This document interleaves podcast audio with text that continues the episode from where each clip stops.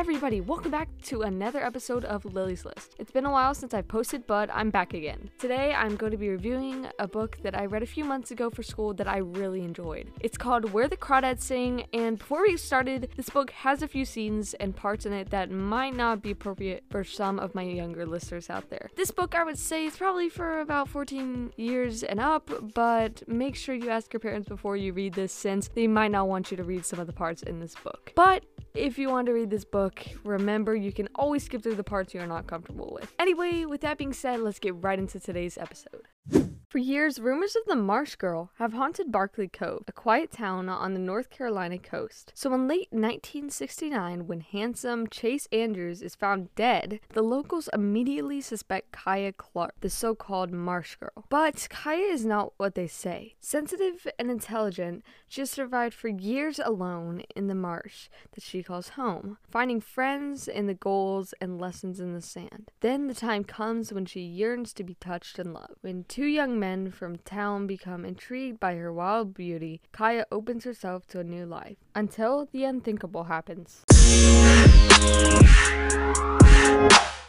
Book is probably one of my favorite books that I've ever read. At first, I wasn't so sure about it. I listened to it about 20 minutes and I wanted to give up and find another book. That's because the book was in third person and I'm not very used to that. I feel like I read more first person books, so it was a little bit different. Third person was an amazing choice for this book, though, because it would switch between timelines and the story would not work if it had not switched between characters and years. Overall, this book has a great plot and a great execution. It was just the right pace. Some books are too fast fast or slow and don't give you enough time to really get sucked into it. This book, on the other hand, did not do that. It was just the right pace and switched between different years, like I said earlier. It started off when the main character Kya was very young and continued through her whole life. It ended in a way I've never really read or seen in a book before. It's hard to explain it without spoiling the book, but the author took a big risk with the ending, but it worked out very well. I say they took a big risk because when I first heard the ending, I felt like it was going to ruin the book, but after looking back on it, I realized it was just the right way to end a beautiful story. The characters and setting was very well done, and it made me want to keep reading the book. The only parts of the book I didn't really like were some parts that were inappropriate for some people, and I wasn't expecting this. I didn't really know that most of this book was kind of like a romance novel. When I first read this book, I thought that it was like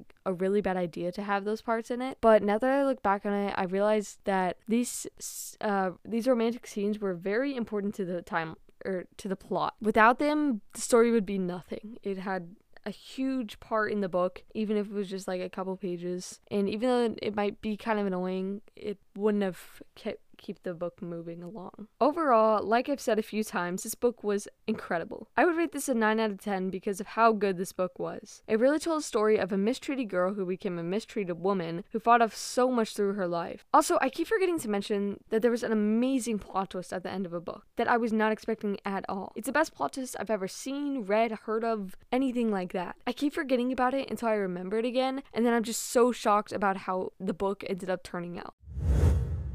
I don't really know what else to say about this book, just because I don't want to spoil this. I might do a book talk of this later, which would be for people who have read the book. But anyway, that's going to be it for today's episode. I hope you enjoyed. If there are any books that you want me to read and review, let me know. Also, there also there's a Where the Crawdads Sing movie coming out in 2022, so I'm really looking forward to that. Also, I posted this episode on National Podcast Day, September 30th, 2021. So it's this would take you just about a second or two, maybe uh, maybe a minute. I don't know. But to support my podcast, I would love it if you would share this to at least one friend just to help promote my podcast and make it bigger, I guess. Um, but if you don't do that, that's totally fine. Um, also, if you didn't know, I have an Instagram, which is at Lily's Podcast, which will probably be in the description. All right, everybody, have a great day and keep reading.